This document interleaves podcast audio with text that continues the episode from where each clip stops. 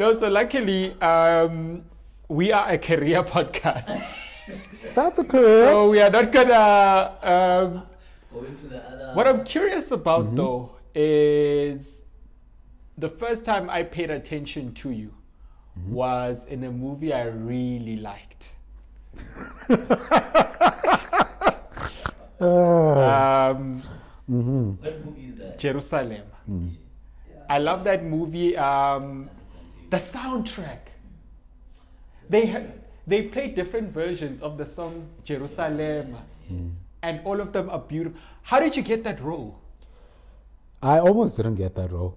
I almost didn't even go to the audition. Uh, It's night to live. It's night to live. It's night to live. It's night to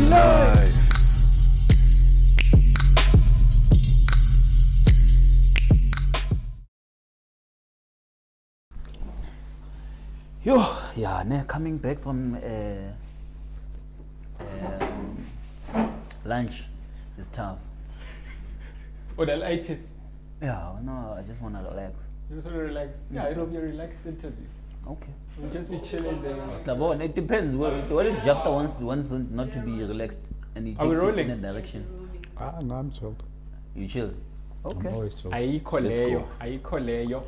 Let him go. Anyways, welcome to Nine to Life, your career and life journey podcast where we interview the interesting people doing the things you'd like to and the things you didn't even know you could. My name is Bonisile Mgidi. My name is Lesego Mowela. and with us today is Mr. Jafta Mamabolo, um, actor. Or do you prefer thespian, or is that just a pretentious I'm an- word?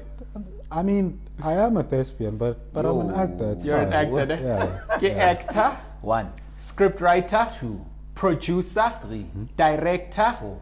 two times SAFTA SAFTA. winner in the house.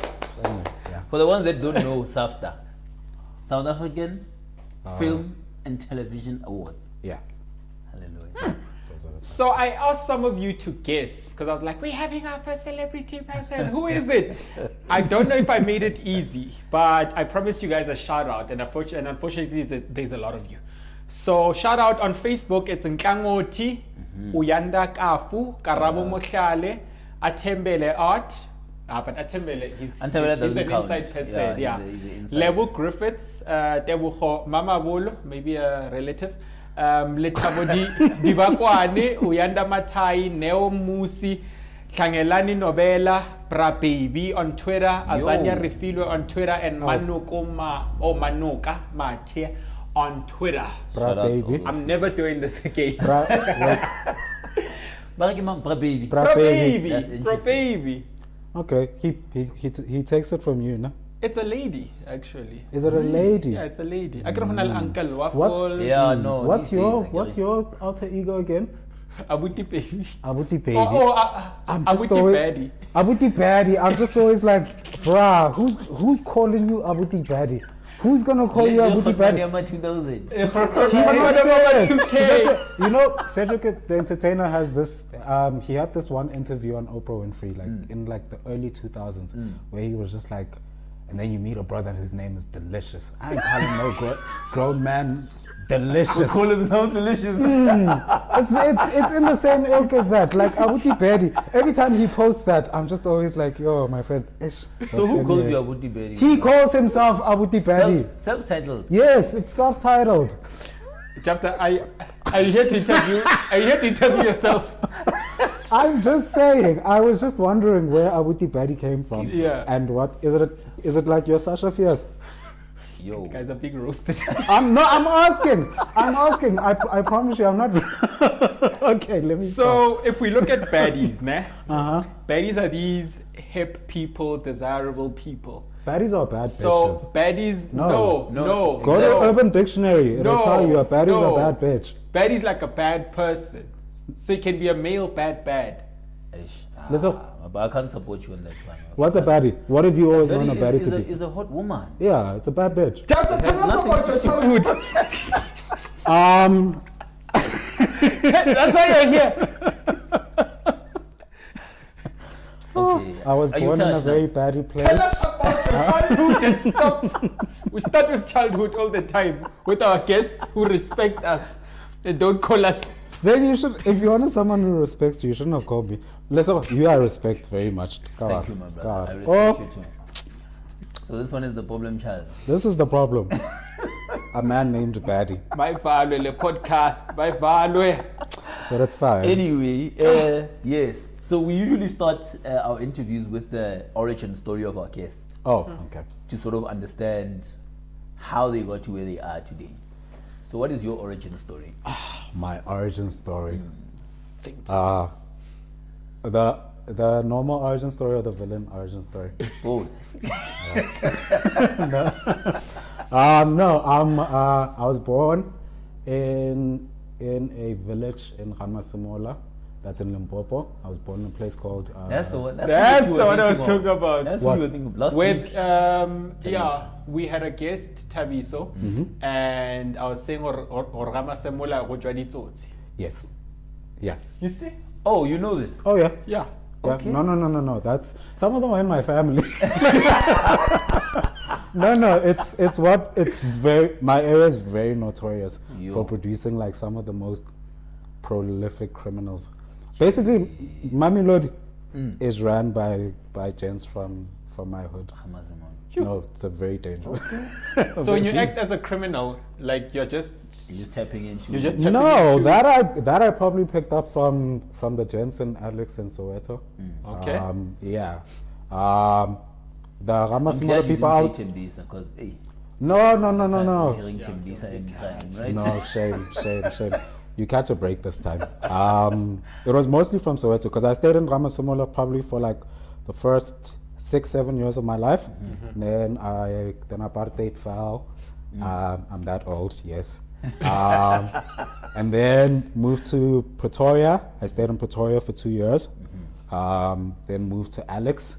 Stayed in Alex for two years, and then I moved to Soweto. And I, yeah, I guess I'm a Sowetan. I consider myself a Sowetan Oh, because of that. Yeah, So we're too baby. Mm. Okay. because yeah, that's where most of my formative years were spent. Mm. Um, the most important things happened in Soweto. So Mm.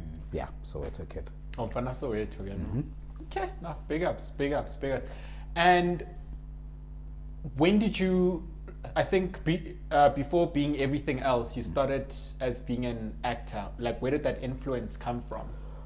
Um, so it's one of those things where, for lack of something more creative, I, I can only chalk, chalk it up to, to destiny. Because I recall the first time that my mother brought me to Pretoria, we were visiting uh, my cousin's house and they had electricity. So they had TVs and stuff. And I remember seeing a TV um, and I remember seeing kids on TV and thinking, okay, that's interesting. And then didn't pay much attention to it. And then when the SABC rebranded in '96, um, when uh, SABC One moved from being CCV to SABC One, then they had their flagship children's program. Before it was called Yo TV, it was called the Rainbow Starship.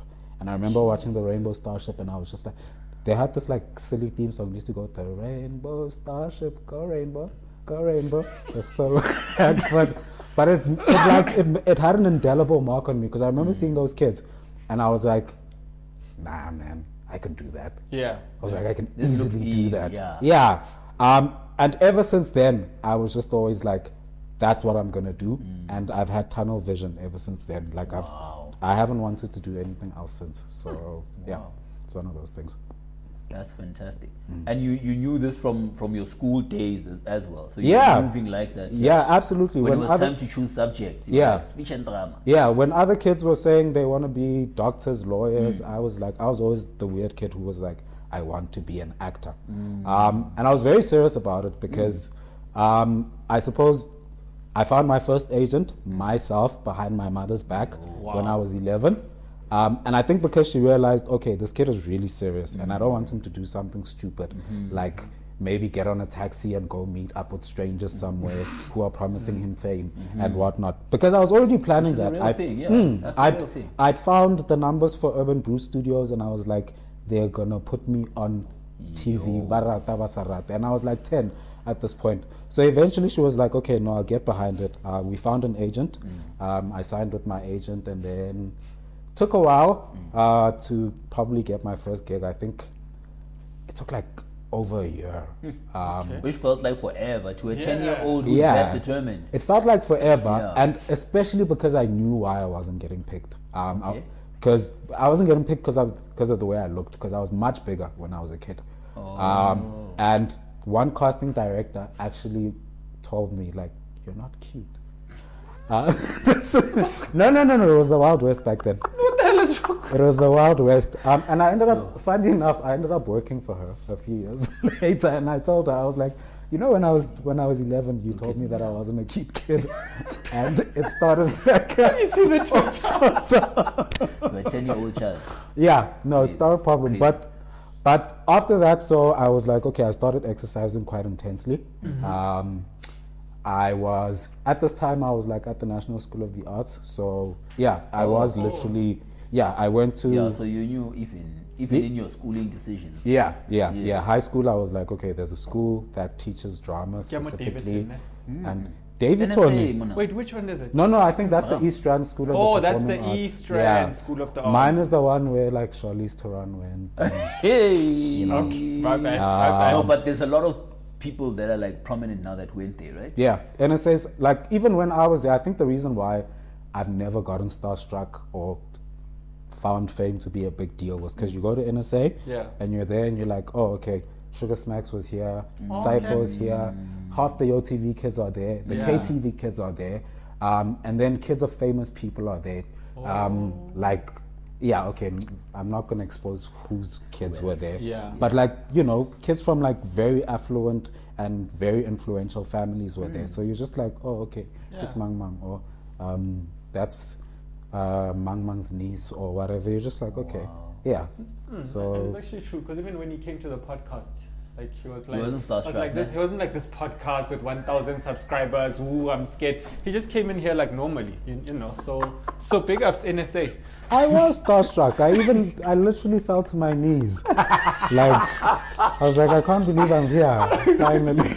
so, And how is that uh, being famous? Uh, well, well, what was your first? Like, how old w- were you when you got like your first taste of fame? Um, well, okay, yeah, because I'd say so. I started working regularly when I was eleven, um, but my the first time when I was like, okay, no, no, no, no, I think I'm I'm I'm doing something right, and I'm probably a bit of a of of of a big deal at the point was when I got on Soul Buddyz, and that's when that was in two thousand and one. So I got on Soul Buddyz. Tapelon. Yeah, yeah. Um, and literally within a month of getting Soul Buddyz, I got crazy as well. So, Oh. um, so yeah, um, I was just like, oh, okay, this is nice. Um, and then people started, um, I suppose, recognizing me um, and all that other stuff. And I was just like, okay, no, it's cool. Um, it's never been, it was never the aim. I was just always like, I want to perform. Um, although it also wasn't necessarily a problem. I'm not, like, look, I don't covet fame, but I'm also not one of those artists that complains about it because I'll complain the day that it isn't there. Because for now, hmm, for now, it's just like, I'm like, okay, it's not what I'm looking for. However, this is the byproduct of my work, and it's usually sign of a job well done. The fact that I still get people like stopping me for work that I did, like in 2013, something that I did for a month, and somebody's like, "Yo, I love that character and all that other stuff," and I'm like, "Are you sure?" Um, but at the same time, you're just like, okay, it um, it left an impact, it left somewhat of a mark, and at least it's proof that I'm kind of doing the right thing and I kind of picked the right career. Because this one needs a lot of assurances, particularly because it has a lot of ups and downs. The the peaks are peaking, but the valleys are Very deep. very deep, very wide, very lonely. So, you know, you kind of you kind of do need that affirmation from time to time, just to remind you, yo, um, you're doing this for the right reasons. You are good at it. Um, keep at it. You know, etc. etc. So, A question that I've always had, especially watching Boyo TV and them, Mm-hmm. when you are, how do you balance being at Urban Brew's and doing school? um, for me, for me, it just seemed normal. Okay. It seemed- yeah, since since eleven. Yeah, 'cause I it's- Yeah, it seemed normal. It seemed, and also because at the time you're just like, I know why I'm doing this, and you feel like it's a big. You feel like at the time you feel like it's an honor mm. um, Okay. to be able to do what you do whilst you know while mm. still being in school, and it actually was. Mm. So, and it, and it had a lot of bragging rights as well because Okay. you got to leave school early. Okay. Um, the other kids would always see you getting picked up, and you get picked up in these nice rides, and you know sometimes you're getting picked up, and Sulufelo with Shomang is in the in the combi waiting for you, and all the boys in school, like Love they they love her. So it's just like, and she's like, oh, hey babe, whatever. So you're walking out there like, yeah, You're that's the man. me. That yeah. So it was, it was never. I never found it difficult to balance because I, you just always understood that in order for, for you to do the work that you want to do, mm. you sometime you somehow have to find a way to balance it with the schoolwork. Mm-hmm. Um, and I think because I went to NSA, um, the school was comprised mainly of creative children, mm. so they understood that mm. you know there's certain things that these kids are going to be doing that aren't quote unquote the norm. Mm-hmm. So mm-hmm. they knew how to mold us and to shape us and to guide us in in all the right directions, and they understood, thankfully, um, that you know this is all part and parcel of the game. So. So after you shoot, you go home homework. Yeah. Um, So sometimes, like for example, Soul Buddyz. Um, on Soul Buddyz, we had shooters. So when you're not shooting, okay. so you'd shoot. Um, you you have to learn your lines and all that other stuff, and then maybe let's say when you get a 30 minute break or an hour's break, then they'll tell you, okay, go to the tutor, go do your maths, go do your assignments, and all that other stuff. Um, even when you get back to, uh, because where did we shoot? We shot in, we shot in Hammanskraal. Um, so there's a place called called Maubane, called Hammanskraal. So we're staying at the carousel. Um, and then every time we get back to the carousel, the tutor's waiting for you, thinking, "I michini." Yeah. It's nice because they're giving you per diem, and like in the early 2000s, like 250 was a lot of money. So they're giving you 250. They're just like, go do whatever you want with it. We're thinking, "Kodlala- yeah, we're gonna go play around. Next, the tutor saying, Nah, LMMMS, EMS, technology, ha- whatever those subjects are called. Had to do all of that, and you had to pass wow on top of that because you know the school needs to be incentivized as well in order to allow you to do all the things that you want to do. So And do you think there has been a change in, especially in South Africa, with having kids on TV? Because I don't think. Do the kids now have a crazy? Do they have a Soul Buddyz? Do they? I don't see any space mm. where there can be another Jafta right now. When there are kids on TV, they are the kids of Mang Mang in a drama series, and they're gonna go away after they, you know, do what they have to do. Is that deliberate? Has there been a change? There has been a change. I think the change has been deliberate. Um, and I might even go on a limb and say it's it's been for the better, because I, for exa- for example, um, I wouldn't put my kids into I wouldn't thrust them into the into the limelight at this point because I'm just like there's certain things that I experienced at a very young age and certain spaces that I was put into that I was probably way way way too young to be in. Um, and yeah places that I probably shouldn't have have been in at all. Um, so there's that. And then two um, the other thing is just that I feel like on a production level and just logistically speaking, it just makes more sense to go with a Bonisile than your little brother because you know with the younger kids you have to worry about school and making sure they like all the things that they had to make sure they are taken care of with us Yeah. the tutors um, making sure we're watched 24 7 um, all those things um, you don't have to do that when you know your host is 19 years old um, it's much easier the older the the kid is, the more they understand consequence and professionalism, um, and the more they're doing it for the right reasons. Because also with younger kids, a lot of them aren't doing it because they want to. It's because you know the parents said, "Oh, did I spot something in my child? Yo, mwanako isu papa." So What about can- Papa? Mm. you know so sometimes it's like that um so for me i personally i feel like it's for the better because i think i think if if a if a child is going to be like thrust into the limelight like that and then they're going to be having to deal with all the attention that comes um sometimes i feel like you know just have a say in it at least. Because with me for example i picked I picked uh, my sister.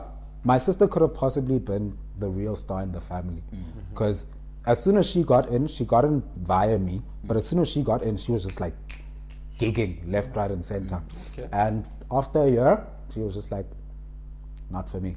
Really? Yeah, She was just like it's not for her. She didn't want to do it. Um, and I'm glad she had the choice because it would have been a different story had she been forced to do it. How old was she when she when she started now? Uh, okay. If I were, Was she a bit older, like the ages that you were referring to, like 19, 18? Um, I think she started. She was probably like in this. oof. So two thousand and one, I was. She was eleven as well. Okay. Okay. Jesus. So it runs in the family this thing of uh, Well, I think.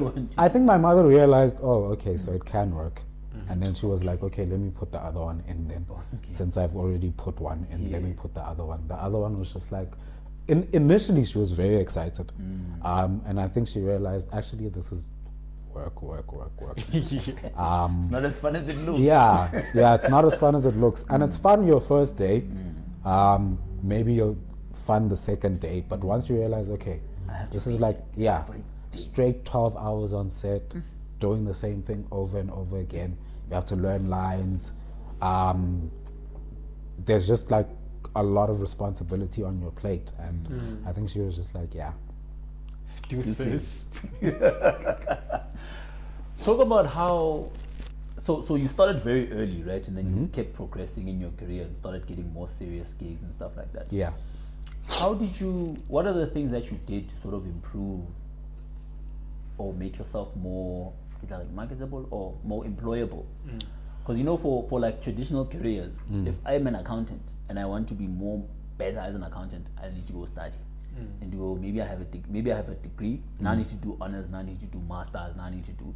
Yeah. For you as an actor, I don't know. I don't know if that exists. But what do you do then? Well, for me, mm, for me, I got. I suppose, one there has to be a natural spark for it, um, and there has to be Talent there. Yeah, that has to be there. Um, and then I went to, like I said, I enrolled at the National School of the Arts, um, and okay, actually, let me rewind a bit.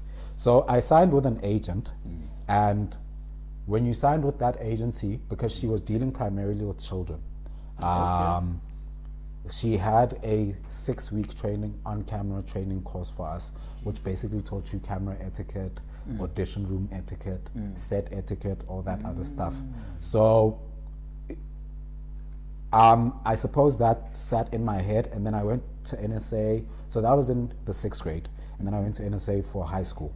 And NSA, it's well, it's an art school, so for them, it's you know they take it really seriously. Um, so at NSA, the discipline is drilled in you, um, and also they teach you all the they hone your skills. Um, wherever they need to be honed. Um, but I think for me, what's probably helped me stay working for for so long mm. is probably because I respect the set. Um, I I respect the set environment. I've seen way too many times, you know, other people who let's say you know you start getting on, you start popping, and then all of a sudden you start arriving to set late, mm. or you start mm. arriving to set drunk, or you know you start treating the people on set a way that no human being should be treated. Mm. Mm. So that's a lot, and people don't realize that the film industry is very small mm. and everyone knows everyone's business and we're all always talking. Talking, So your reputation is literally the only thing you have going for you. Um, and thankfully, I learned from a very young age that this my reputation is going to be my currency, and it's literally all I'm going to have to carry me through my entire career. So I've always been very cognizant of being on time. Um, like that's why I was waiting for you at eleven. um, because you Yeah, know, no, because we- mm. so I'm very yeah, I'm very like big on like time management Yeah. and all that other stuff. You you arrive on time. There's a very famous uh, saying in the film industry: uh, "Hurry up and wait." It basically means like yeah, it's like you know you get to a place, you wait patiently whilst things are being set up, um, whilst people are in makeup, whilst people are in wardrobe and all that other stuff, or whilst other other um, setups are being shot. You wait and you wait your turn. Um, so I suppose I'm going the long way of answering your question. For me, it was the training I got, I suppose, from NSA, the training I got from sets, from my directors, because I started out very young. So they started pouring into me from a very young age. And ultimately, it was the attitude. I think the attitude is the most important thing. Um, and that's regardless whether you want to be an actor, whether you want to write, um, whether you want to produce or anything. If you're not fun to work with, particularly because film is such a high stress environment. If you're not fun to work with, you're not, yeah, dog, me, then it's sayonara. Because this is already difficult enough. I don't need you making it more difficult for me. Wow. So, yeah, attitudes are important. That's yeah, that's that's great. Um, the soft skills are always important. Yeah. Yeah. Any career, I think it's a common theme that we have with all our guests, from you know um, the regional franchising manager to accountants to engineers. Which we had a ton of. They all talk about the soft skills, Yeah. and and, and it's, I like that it's it's also applicable in other non-traditional. No, no, it definitely is, and I feel like, especially in this industry, because because you are you are literally the embodiment of of of a, a people's person. You belong to the people. Mm. That's it. So Handle that. yeah, hmm. I mean, but it's a thing. It's a mm-hmm. thing. It's a thing. Um, and it's how it's how you decide to navigate that. Mm. Yeah. That usually decides your career trajectory. Mm. Um, it plays a big part. I'm not necessarily saying that you know we're owned by people and people can do whatever they want or mm. whatever, but I'm just saying we're owned by people and We're beholden. Hmm. yeah. And phew, looking at your career, mm-hmm. looks like you've been at it for what, 20 plus years? More? 20, 24. 24 years. Yeah. So you've been famous your whole life, essentially. Essentially. You've been in this industry your whole life. Um, have you noticed the change in in requirements for what you need to make it as an actor? And I'm going to go to maybe this is a myth, or maybe you will confirm it for us. The social media thing is it a replacement for talent, or is it an plus? Is it a plus?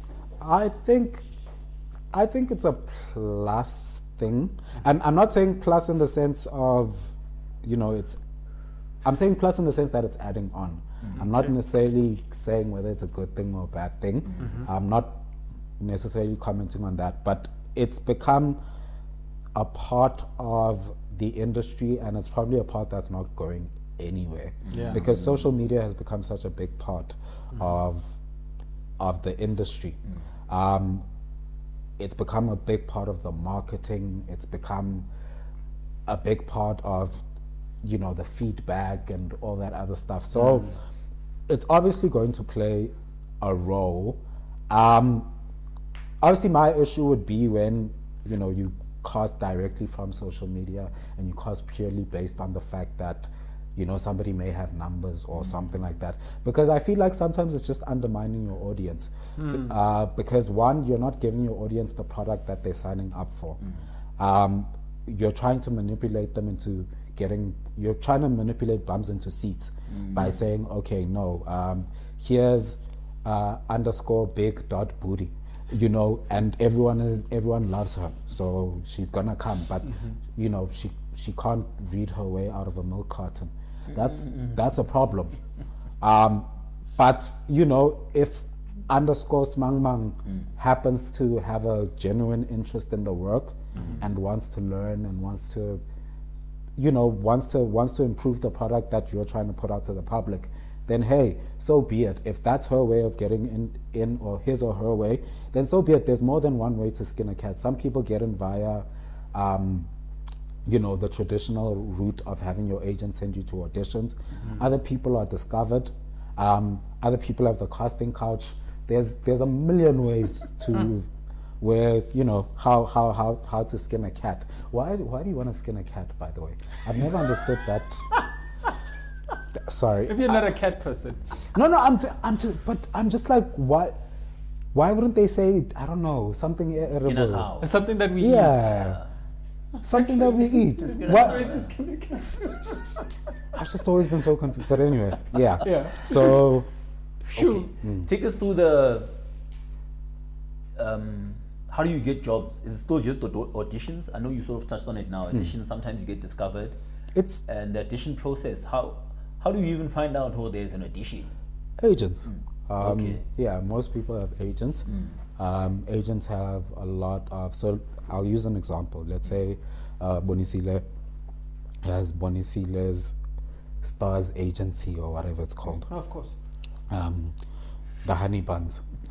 so there we go. The honey buns has 500 actors on their on their books, and then we'll have Lesego's Angels. You've also got you know 300 actors. Me as a producer, I will go. I'm casting for um I don't know uh ISO ISO 16 or whatever. Yeah. Um, I need somebody who can play a principal also. This is his journey, whatever. So I send it to you and I send it to you, and then you guys will send me your options and say, okay, we've got smang mang, smang mang, smang mang, smang mang.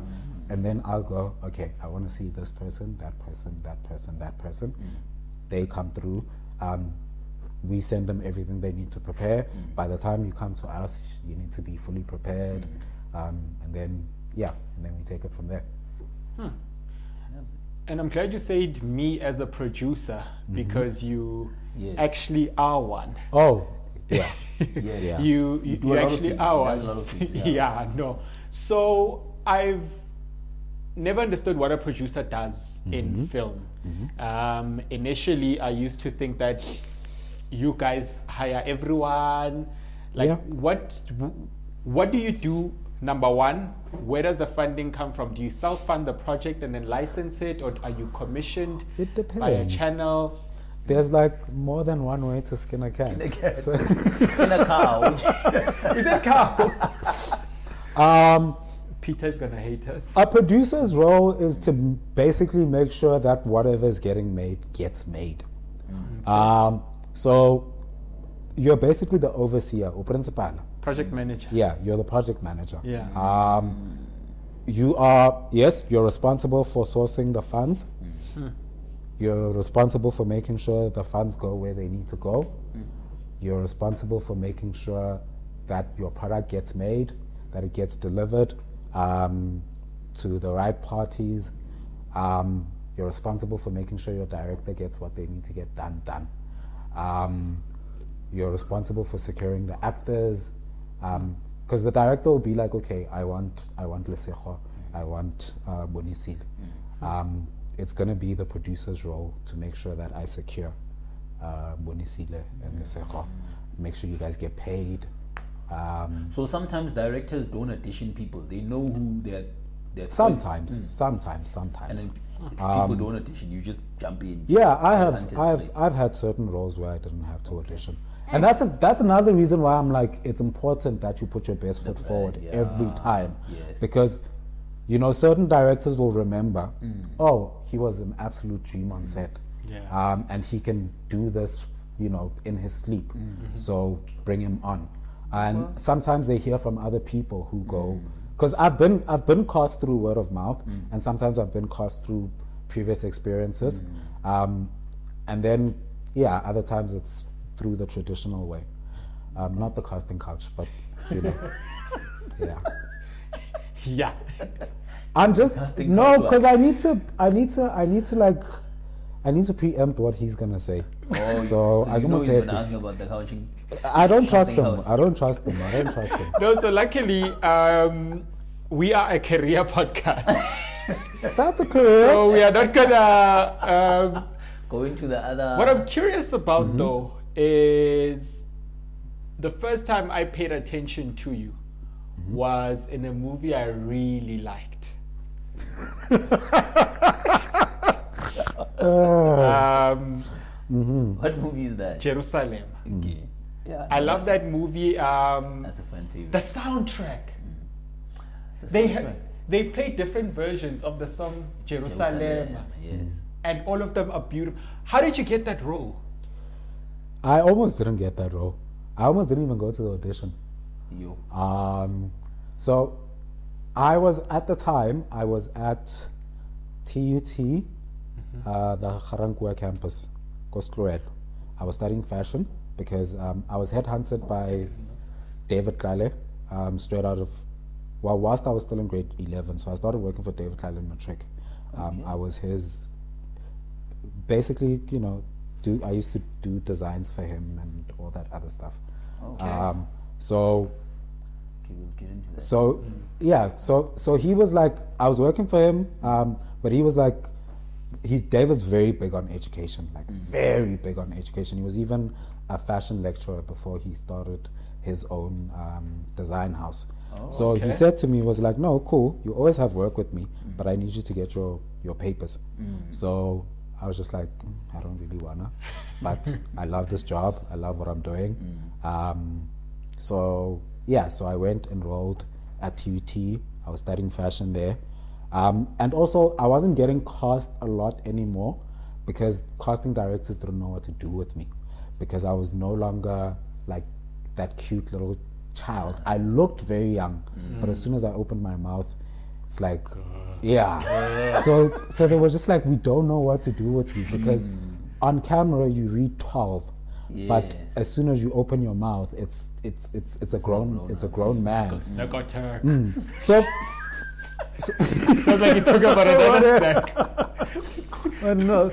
So so for a while I wasn't working, and I was convinced that that was the end of my acting career. Okay. So I suppose I was fully investing in my fashion career at that point because I thought maybe okay the acting thing is done, and a lot of people were just like, look, um, and there was like not even coming from a bad place. You are a much better designer than you are even an actor, and that's not saying that you're a bad actor. Yeah. Ooh. So I was, I was just always like, okay, no, cool, let me go try this.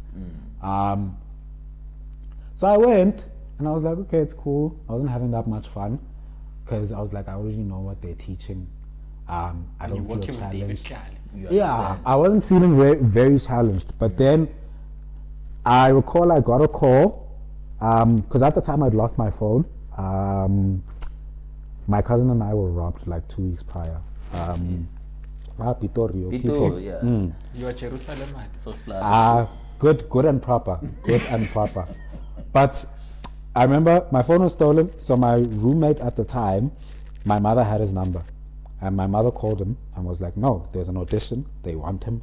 Um, he must go." And I remember I was just like, "Okay, this is weird," because my mother wasn't really trying to encourage the acting all that much, um, and she loved the fact that I was in school and taking it seriously. So I was just like it's weird that she's telling me I have to go to an audition. And I don't even think she's doing it on purpose. She's just like saying, Yeah. you have to go to this audition. So I was like, okay, no, fine. Um, next na chelete, kakadima nyugo from um, this other girl. Uh, Hey, that smile. hey, that, hey, that There's a story there. Hey. no, there's no story there.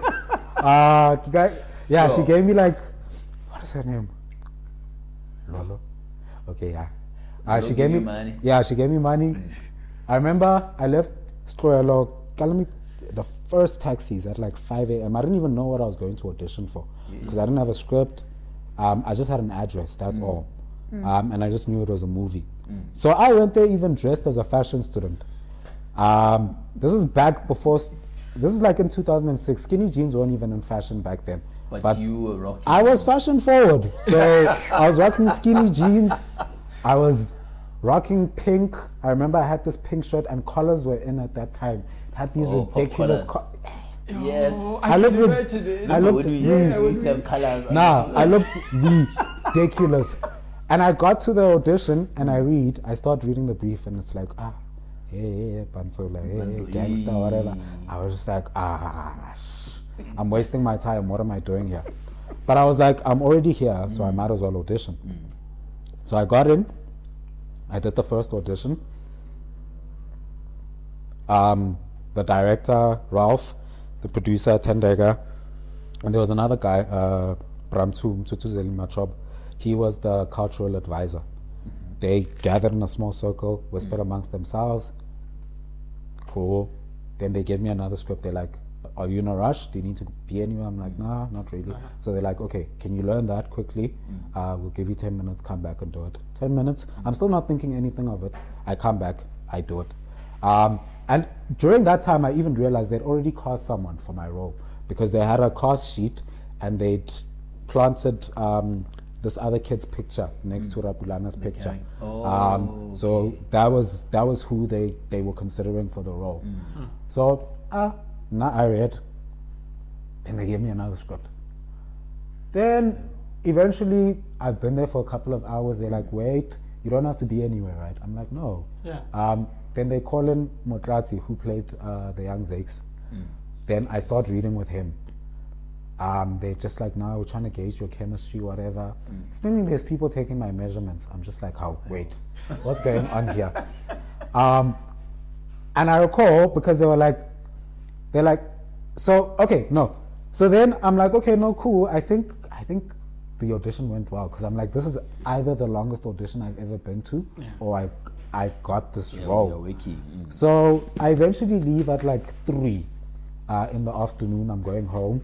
By the time I get home, my mother's like, "No, some people called. They said you got some movie," um, and I was like, "Oh, shucks," because they told me the same day because I was the last person they auditioned Oh. for the role. Um, they started shooting the Monday, so they'd been auditioning people um, for months. They'd seen every actor in my age group. Sure. Um, and they weren't happy with who they had. I was literally the last person they saw. Um, and they started, yeah, this was on the Friday morning. Um, I left them on the Friday afternoon. Saturday, the next day, I had to go do rehearsals, do fittings. Monday, we had to start shooting. Like it was literally just, Just like, like that. Yeah. Sure, what happens with school then in such a circumstance? Ah, I left, dog. I left. No. I was like, I remember thinking, I was like, okay, school, movie star. You- School, movie star. And also the That's pay. Yeah, and, and the payday was nice. Okay. The payday Okay. was nice at the time. Like, I'd, I'd never seen that much money at the time. It wasn't, in hindsight, it wasn't a lot of money. But, But for because I was 18, yeah, yeah. I was 18. Um, and ke bona di thousand, thousand, thousand. I was just like, yo, Get away. Eh, moro na mo. but um, yeah, yeah, no, no, no, no, no. Mm. Jeez, interesting. And and how does how does then um, how do you then move from actor to producer, director, screenwriter, Um, all the other things? Well, so I was on, I was on a, a little known show. I don't know if you know. it. I was on a soapy called Generations. oh, I, I, I don't know. On. so, so I was on Generations at its at its peak, um, and I remember I got I got written out of Generations. Um, okay, as unceremonious and unexpected as it was, no, there wasn't. There wasn't beef. There, it wasn't beef. happens. It happens. The writers were just like, we don't know what to do with the character anymore, um, and that happens from time to time. So you know, it was my time to go. But I figured when I left, I was just like, um, I'm like, I'm on Generations. It's the biggest show on the continent. Yeah. I'm gonna work. I'm gonna get a new job within like this. And then a month went by. Then two. Yo. Then before I knew it, six months had gone by. My savings trickling down. Yeah. Um, so eventually I was like, yo, fam, you need to figure out something. Something. Something. Um, and then I, I recall at the time I was like, well, I've got I I've got an idea for a TV show. Um, so I was like, okay, let me maybe try putting that on paper. Um, it turns out, you know, the people at SA, I pitched it to SABC One. People at SABC One were like, halala. They commissioned it. So I was like, okay, maybe there's something here. Because they even, um, they were even commenting on how I'd written out the pitch deck. And they were like, no, you, you have a way with words on paper. So I was like, okay, maybe there's something there. And then I thought, okay, if I can do this one, I've got other ideas. And I've, I was like, there's actual roles that I still want to play Yeah. that I'm not aren't necessarily getting made. Um, and I was like, I'm not working, so let me write and see what comes of this. And then I wrote my first script, um, which was, yeah, the film that that I won all the SAFTAs for. So I wrote that script, um, and then I sent it. I sent it out to the producers and director of Jerusalema. Um, they took probably six months to read it. At some point, I was just like, okay, no, clearly I'm wasting my time. But it was like, it's whatever because, you know, this wasn't really a career. And then I recall in December of 2014, uh, uh, Ralph Ziman, he's the director of Jerusalema, he emailed me and he was just like, all it said was like, I hate people like you. And I remember thinking, oh my God, what have I done? What did you do? Hmm. So I call him and I'm just like, I've already got an apology prepared for whatever I may have done. Yeah. And he's just like, no, I hate people like you who just like pick up a piece of paper and the words just start flowing. Oh. And he was just like, he was just like, this is one of the best first draft scripts, spec scripts that I've read in a while.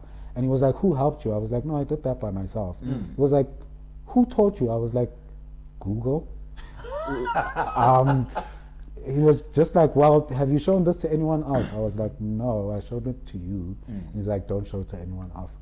Um, so I was like, "Okay, cool." And then he was like, "I'm going to get you in touch with a friend of mine. Um, he's a big shot uh, Hollywood script editor, whatever, and I'm going to send him the script with your permission, and then I want you guys to talk through it." And yeah, he sent him the script, and I suppose the rest is history because yeah, we made the film. That was freedom. That's freedom. yeah. Freedom. Hmm. Big. Shoo. So I've always asked myself, um, what do you guys do in between these roles from a finance and sustainability side of things? What do you do? Like, yeah, what do you guys do? Or do you save up well? Like, what happens? You have to save. You have to save. I think, and I know it's an. I've seen the argument quite a few times on Twitter where people are always like, "Ah, I don't feel sorry for artists. You guys get paid hundred thousand rands or five hundred thousand rands for one job. Yeah. Yeah, play mad in in in." and sometimes it's just like, "Yo, fam, yeah, it may be a, a nice looking lump sum to you, but Yeah. for all I know, this has to last me for the next two, three years Sure. or whatever because I don't know when my where my next role is, is coming from. So you have to make sure that you save properly. Um, you have to make sure that your hustle doesn't dry up. Um, and also your support structure is important. Um, it's been, I mean, I've had to, I've had to move back home. Um, like yeah, I had to move back home at some point in my career um, when I was trying to get Freedom made uh, because I really, really believed in the film and I really wanted to get it made. I couldn't take any other acting work uh, because also, you, we were always on standby, uh, always waiting for you know DTI, whoever, telling us, no, we'll give you feedback on the funding within the next um, six weeks or whatever. And you're like, well, if I take that role, I'm still going to be shooting or whatever, so I can't take those roles. So there was a good like two year period where I was like couch surfing. Uh, my friend Dwayne, like, yeah, like, um, okay, I wouldn't, I wouldn't. He's he's got an ego, so I wouldn't name my kid after him, but I should name my kid after him, Yeah. because yeah, because like at some point I had to, yeah, I I wrote a good chunk of the script on his couch, um, and he was very patient with me because. I think he could see how serious I was about it, and that I was talking to the right people and actually making the right moves to make sure that it gets done instead of just like mooching off of him. Yeah. Um, and I still do like I still do other jobs in between. Like once people learned that okay he can write and stuff, they started giving me, you know, writing gigs here and there, um, and then I'd ghost write for some of my writer friends. I won't mention any names because people get fired, but yeah. Um, but I've ghost written for a few of my friends. the ghost where- write. Yeah, where like Are these you know- artists? yeah, yeah, these are very prominent writers, and sometimes they'll be like, "Oh shit, um, I, I don't have time to do this," or "Writer's block is kicking my ass," Yeah. or whatever. Crazy.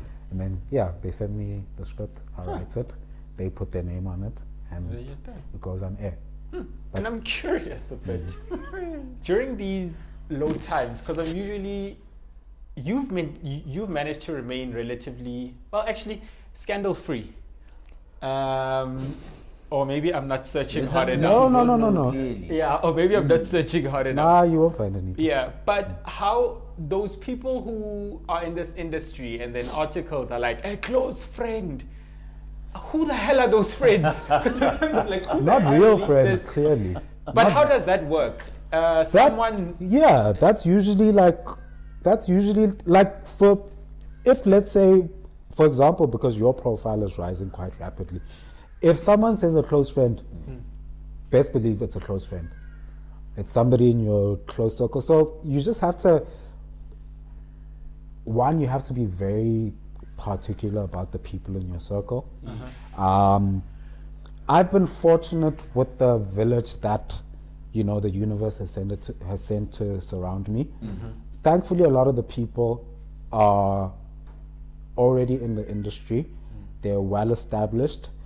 Um, we're not in competition with each other. Um, my friends are all very talented, um, successful people. So no one really has a need to be like, eh, Daily Sun, Jafta Wira, so, so, so, so, so. There have been one or two instances where people have called with bogus stories. yes. But, you know, you, sometimes you're just like, fam, even you don't believe that. Like, Yeah. come on, come on. Um, like I've been, I've been ambushed a time or 2 but all those stories were, were killed, and also because they were nonsense. It wasn't true. Like I'm, I was.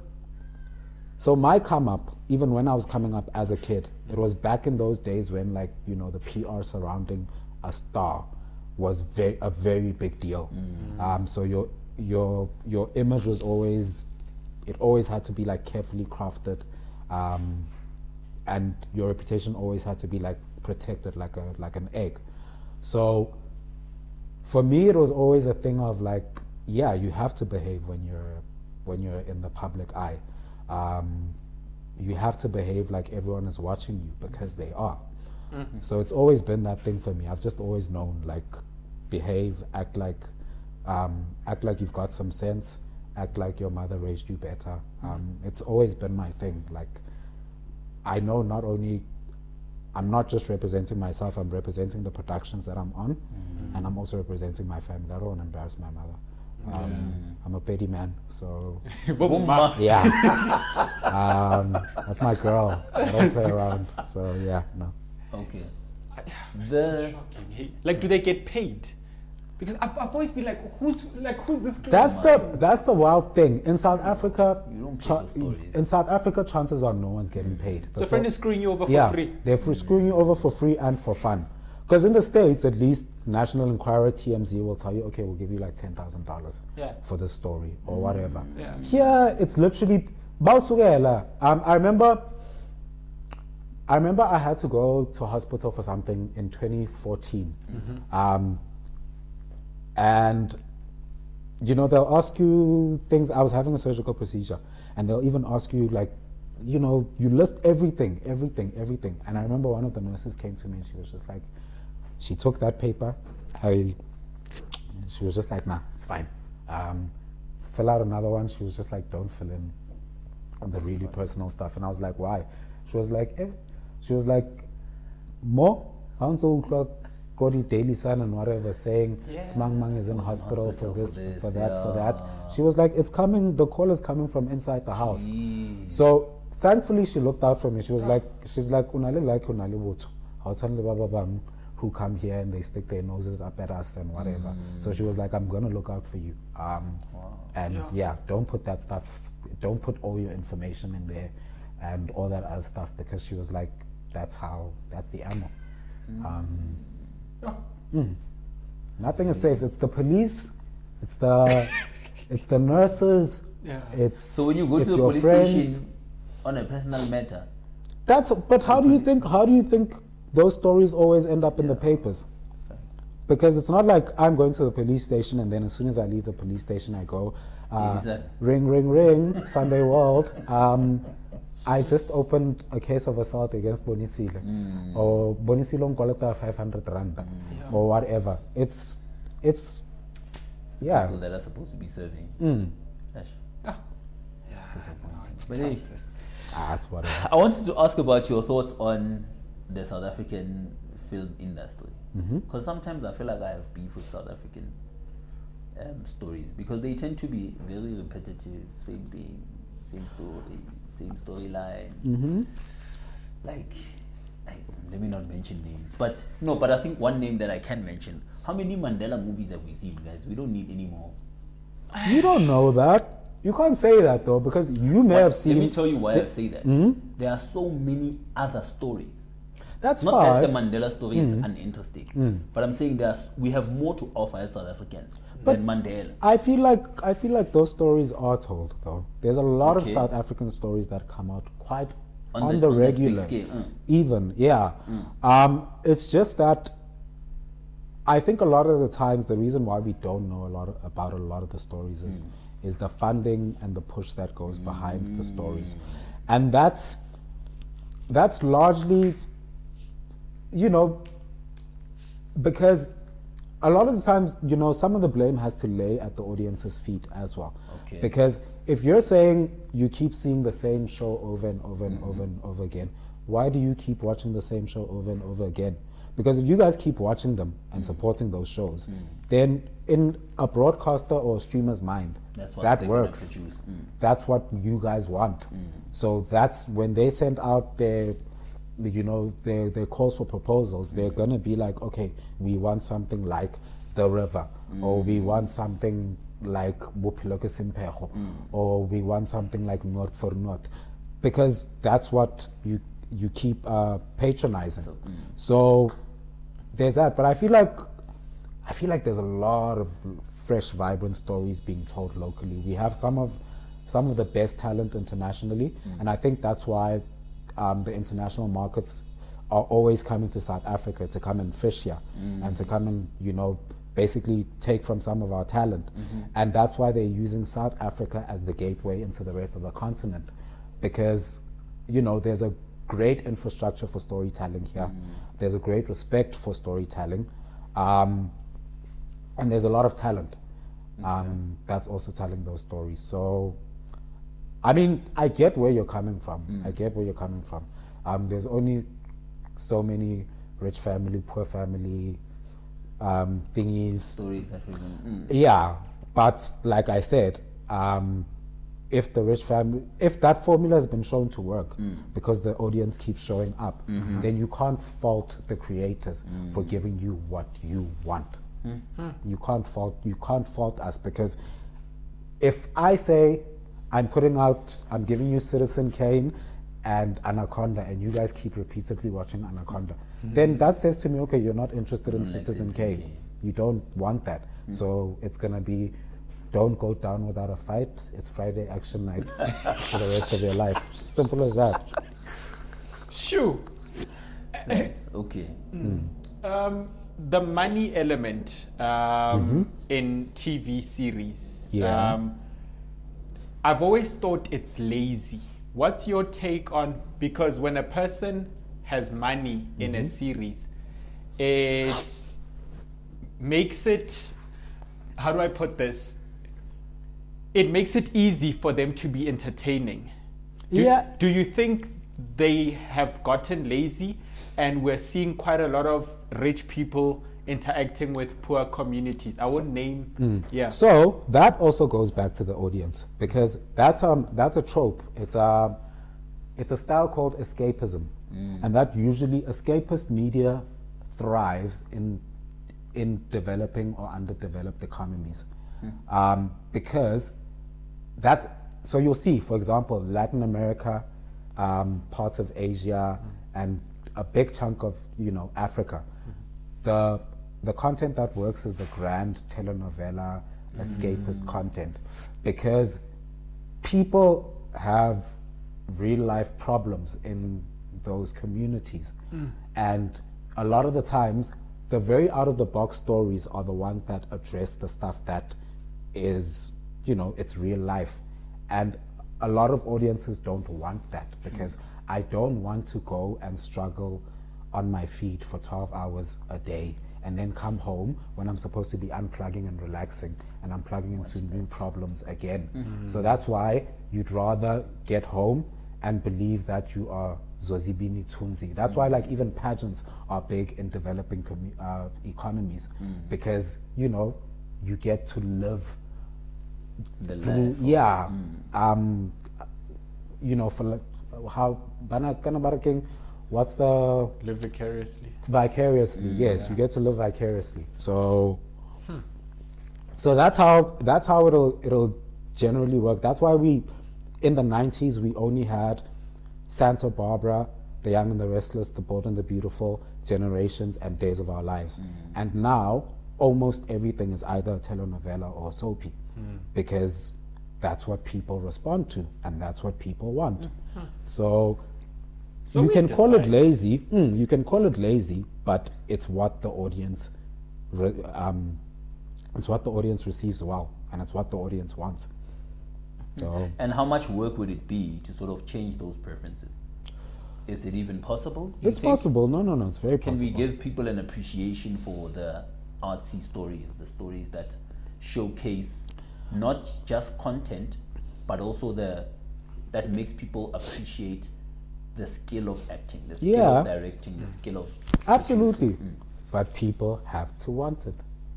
People have to want it. We've had incredible productions come out in South Africa over the past few years, um, and they're not supported by the masses. And sometimes it's either because, you know, people find, like, let's say, serious dramas and stuff like that, people tend to find those boring. general. Um, yeah, or or let's say I'll make an, another example with something like um, Inxeba. That yeah, internationally, internationally that was lauded like nobody's business. Brilliant. Yeah. Brilliant. Is that what started your beef? No, no, no, no, no.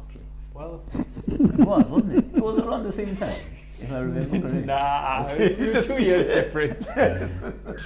Okay. Mm, but you see, you saw the the blowback that that Inxeba re- received to the point where like. It, the film almost got banned, and mm. certain cin- only certain cinemas could show it, and all that other stuff.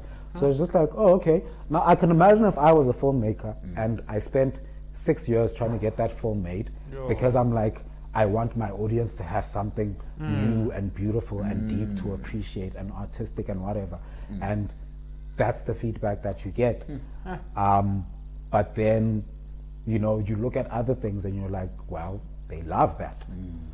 So you you obviously go, oh, okay, maybe then okay, let me make uh, um, Bonisile the vision, because I agree that's how you have to. Shoot, You seems have like to you need. translate it as well. Yeah. you need to have thick skin, eh? And sometimes it's foreskin. Okay. So, anyways, we think never. Wow.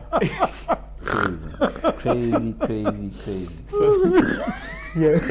Sorry to the never creators. oh my god. Don't kill our guests. Wow. Yes. I think uh, there's, there's three questions that we always ask Mm-hmm. each and every one of our guests Yeah. as we conclude the episode. I think this this hour has flown by so quickly. I, I Yo. keep checking and I'm like, how how is it an hour already? Yeah, no. an hour's gone by, and uh, Sure. as we as we conclude, we always ask them this, this the same question. Okay. Number one, Mm-hmm. I need you to not be humble. Mm. Give me what your biggest Hmm. win is in your life and career. Whew. Does Jam Alley count? You want Jam Eddie? I want Jam 2000 Ellie do the twice. 2000s know what Jam Alley is. Nah. I think so. They? They should. They weren't born when Jam Alley. When was Jam Jam is legendary. Jam Alley is.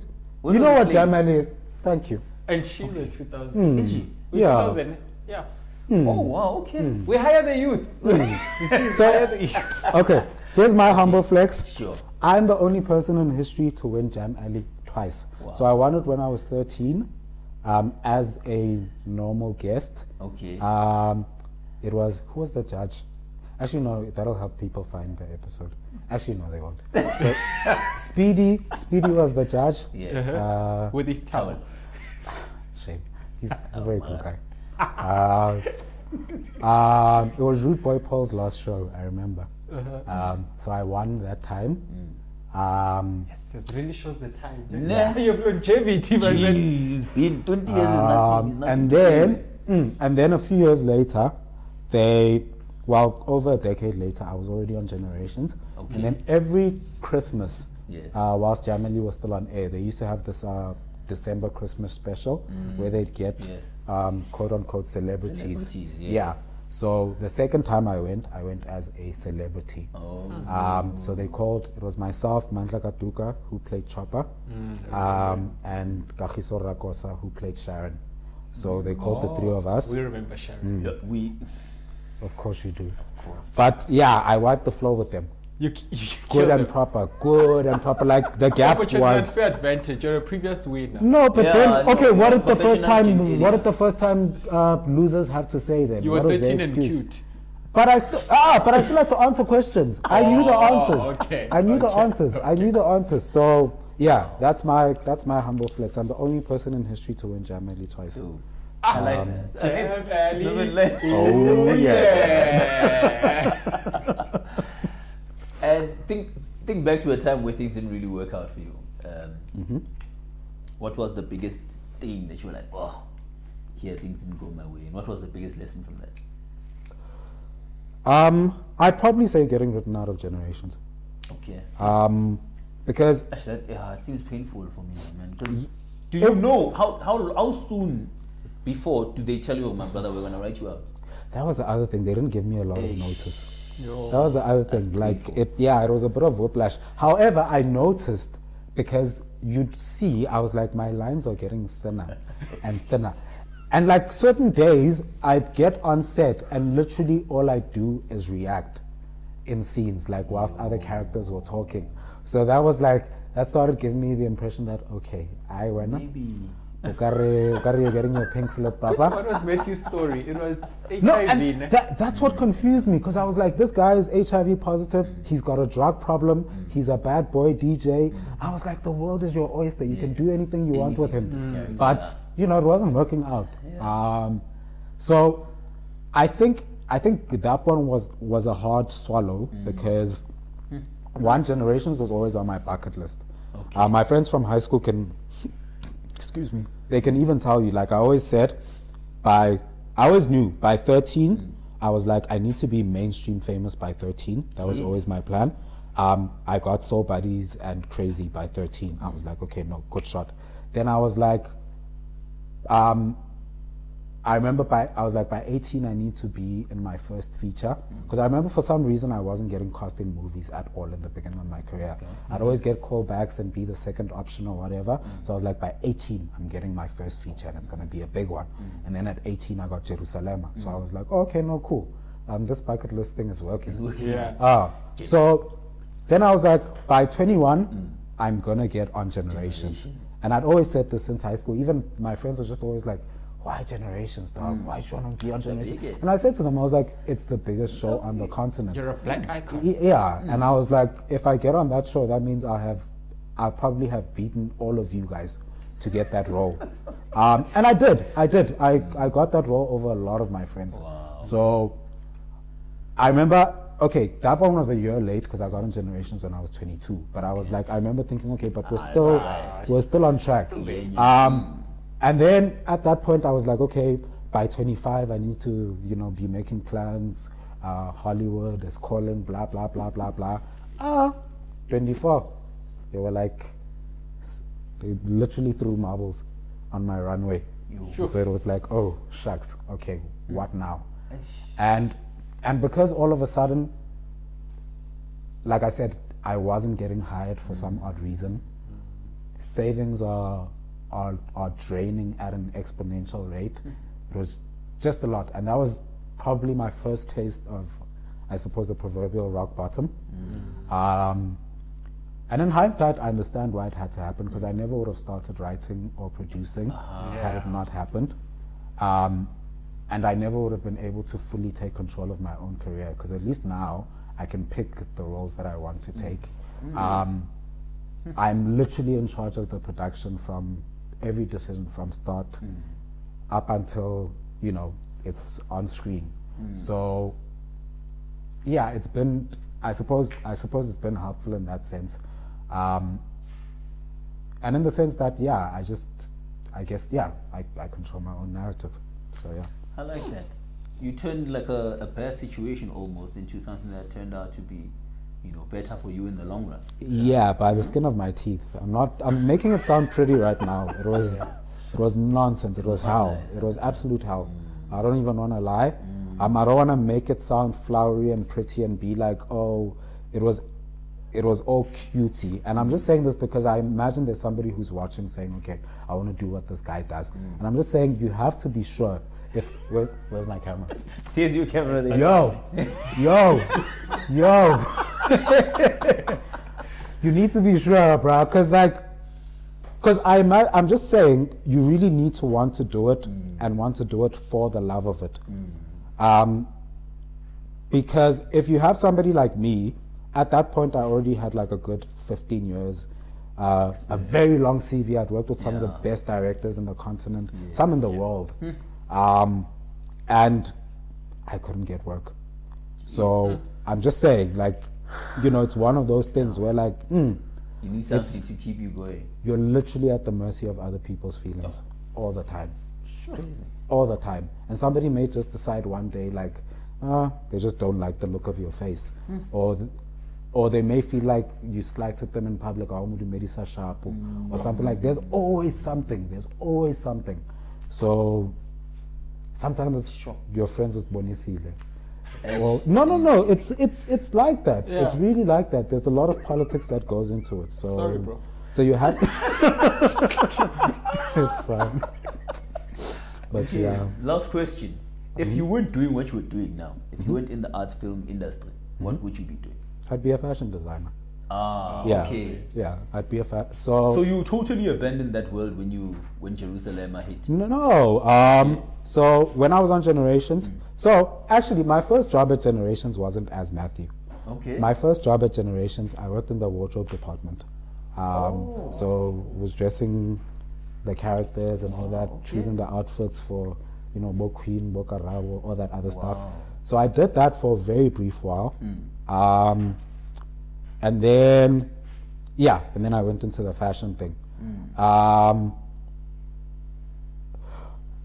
but yeah, I'd probably, I'd probably be doing fashion. I still dressed when when I went back to Generations as an actor this time. Um, I still dressed a few of the cast members, so I've made um, all my suits that I when I still used to do a lot of red carpet events. That was all me. Um, I did some stuff for Sophie Ndaba, Katla Khotanke, uh, just off the top of my head, Swazi Dlamini. Um, yeah, I, I dressed a whole bunch of people back in the day. Um, so I used to do that. It's just that it's not necessarily that I don't want to do it anymore. It's they're both full time jobs. You can't do fashion part time, Part-time. especially when you're starting out because you have to source the materials yourself. You have to go do the fittings yourself, the measurements and all that. Um, me, because I hate sewing, so I have to go oversee the seamstresses seamstress, myself. yeah. And we all know, like, yo, no one is late like a seamstress or a tailor, guys. So it's just, yeah, it's a, it was a lot. It was a lot. So I'd probably still do it. It'll either be that or, yeah, or I'd buy the the Miss South Africa pageant. Yeah, that's the other thing. and run that. Yeah. Lovely. Oh. That's that's great because uh, it sort of ticks the fashion box as well. Still, Yeah, that's how I got into fashion through. to Miss South. I got interested. Yeah. Miss or Mrs. Miss. Okay. Miss. So like when I was still living in uh, in Ramasamol, Yeah. so because we didn't have a proper garbage disposal system, because getwa maraeng, maraeng, maraeng, like proper, we literally just got, I think we just got running water a decade ago and electricity a few years ago. You. Uh, it's not more than five. So, mm, so when my grandmother used to like dispose of like uh, perishables, I suppose, like newspapers and stuff like that, she'd go and set up a bonfire. Okay. And I remember there was one particular bonfire where there was, she burnt a whole lot of newspapers and magazines. And at the time, I still couldn't read. I think this was like in 93. I was just starting primary school. Um, yes, I'm old. Like, I'm like, You're like, I wasn't even born. how was the party? It was a very interesting time. Okay. I saw your face. I was like, I was like, I'm preempting this one. I know this one. But yes. yeah, I recall in that entire bonfire, there was just like a tiny, tiny little parchment from a newspaper that happened not to burn. Mm. And I can't recall, I can't say for sure if it was Jackie Mufugeng or Basitan, mm. but I remember it was like, yeah, it was like a, it was like a beautiful black woman flanked by these white chicks, and I could tell that it was a big deal that she, you could see that she was the star of the show. clear. Yeah, and I don't know why, but that resonated with me and stuck with me. Um, and it's yeah, it's been a strange fixation since. I don't think I've missed a in the South Africa pageant since. Like, yeah, I'm friends with all the girls Yeah. and all that. Like, it's very cool. It's my, it's like soccer for me.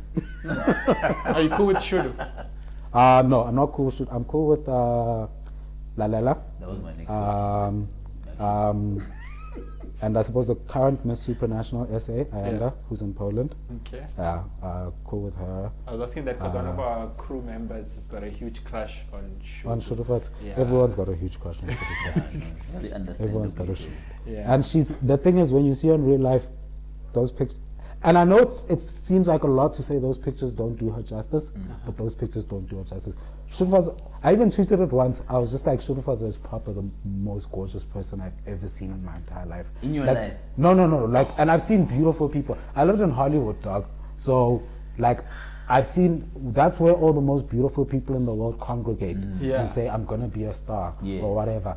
And still, the only person that I've there are two people actually Okay. in my entire life that I've ever looked at, and I just went, "Yo!" And it's Shudu and um, Abigail Fasahi.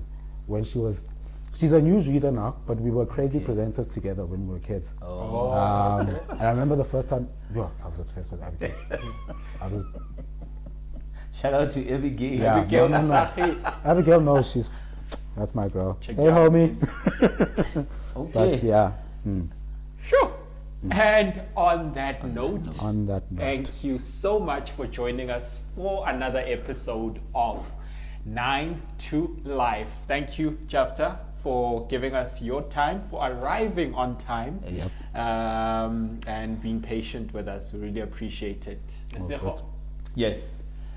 Remember to leave your comments in the in the comment section about which careers you want to see next, who you want to see next, who we should bring for you, and um, yeah, say what you, you, you liked about the episode, what you'd like to see improvements on. We're always open to interactions, feedback from you guys. Closing closing comments, Jafta. Closing comments. Um, to the people of, okay, to the people of Lesotho, Namibia, Okay. Botswana, Swaziland, and, and what is it? Swaziland. he's my friend, but he's not my friend like that. So when I come to your countries, I'm just saying, you saw me, I was quiet, I didn't say anything. Um, in fact, I was texting him saying, yo, fam, you can't do this. Relax, these are good people. So I'm just saying, there's a. That's Bonisile. Shut this podcast On his down. Shut this podcast down. Before this apology gets sincere. Yeah. Killing the game. I know. How do we? What is that for now? Oh, We are killing. the I'm, game. I'm measuring the, uh, the betrayal. public betrayal. Ah, Public wow. betrayal. Uh, Dad, let me down here. We are killing. Oh yeah, so sit down. Um, yeah, for his picture, sit down and then you must just talk to him.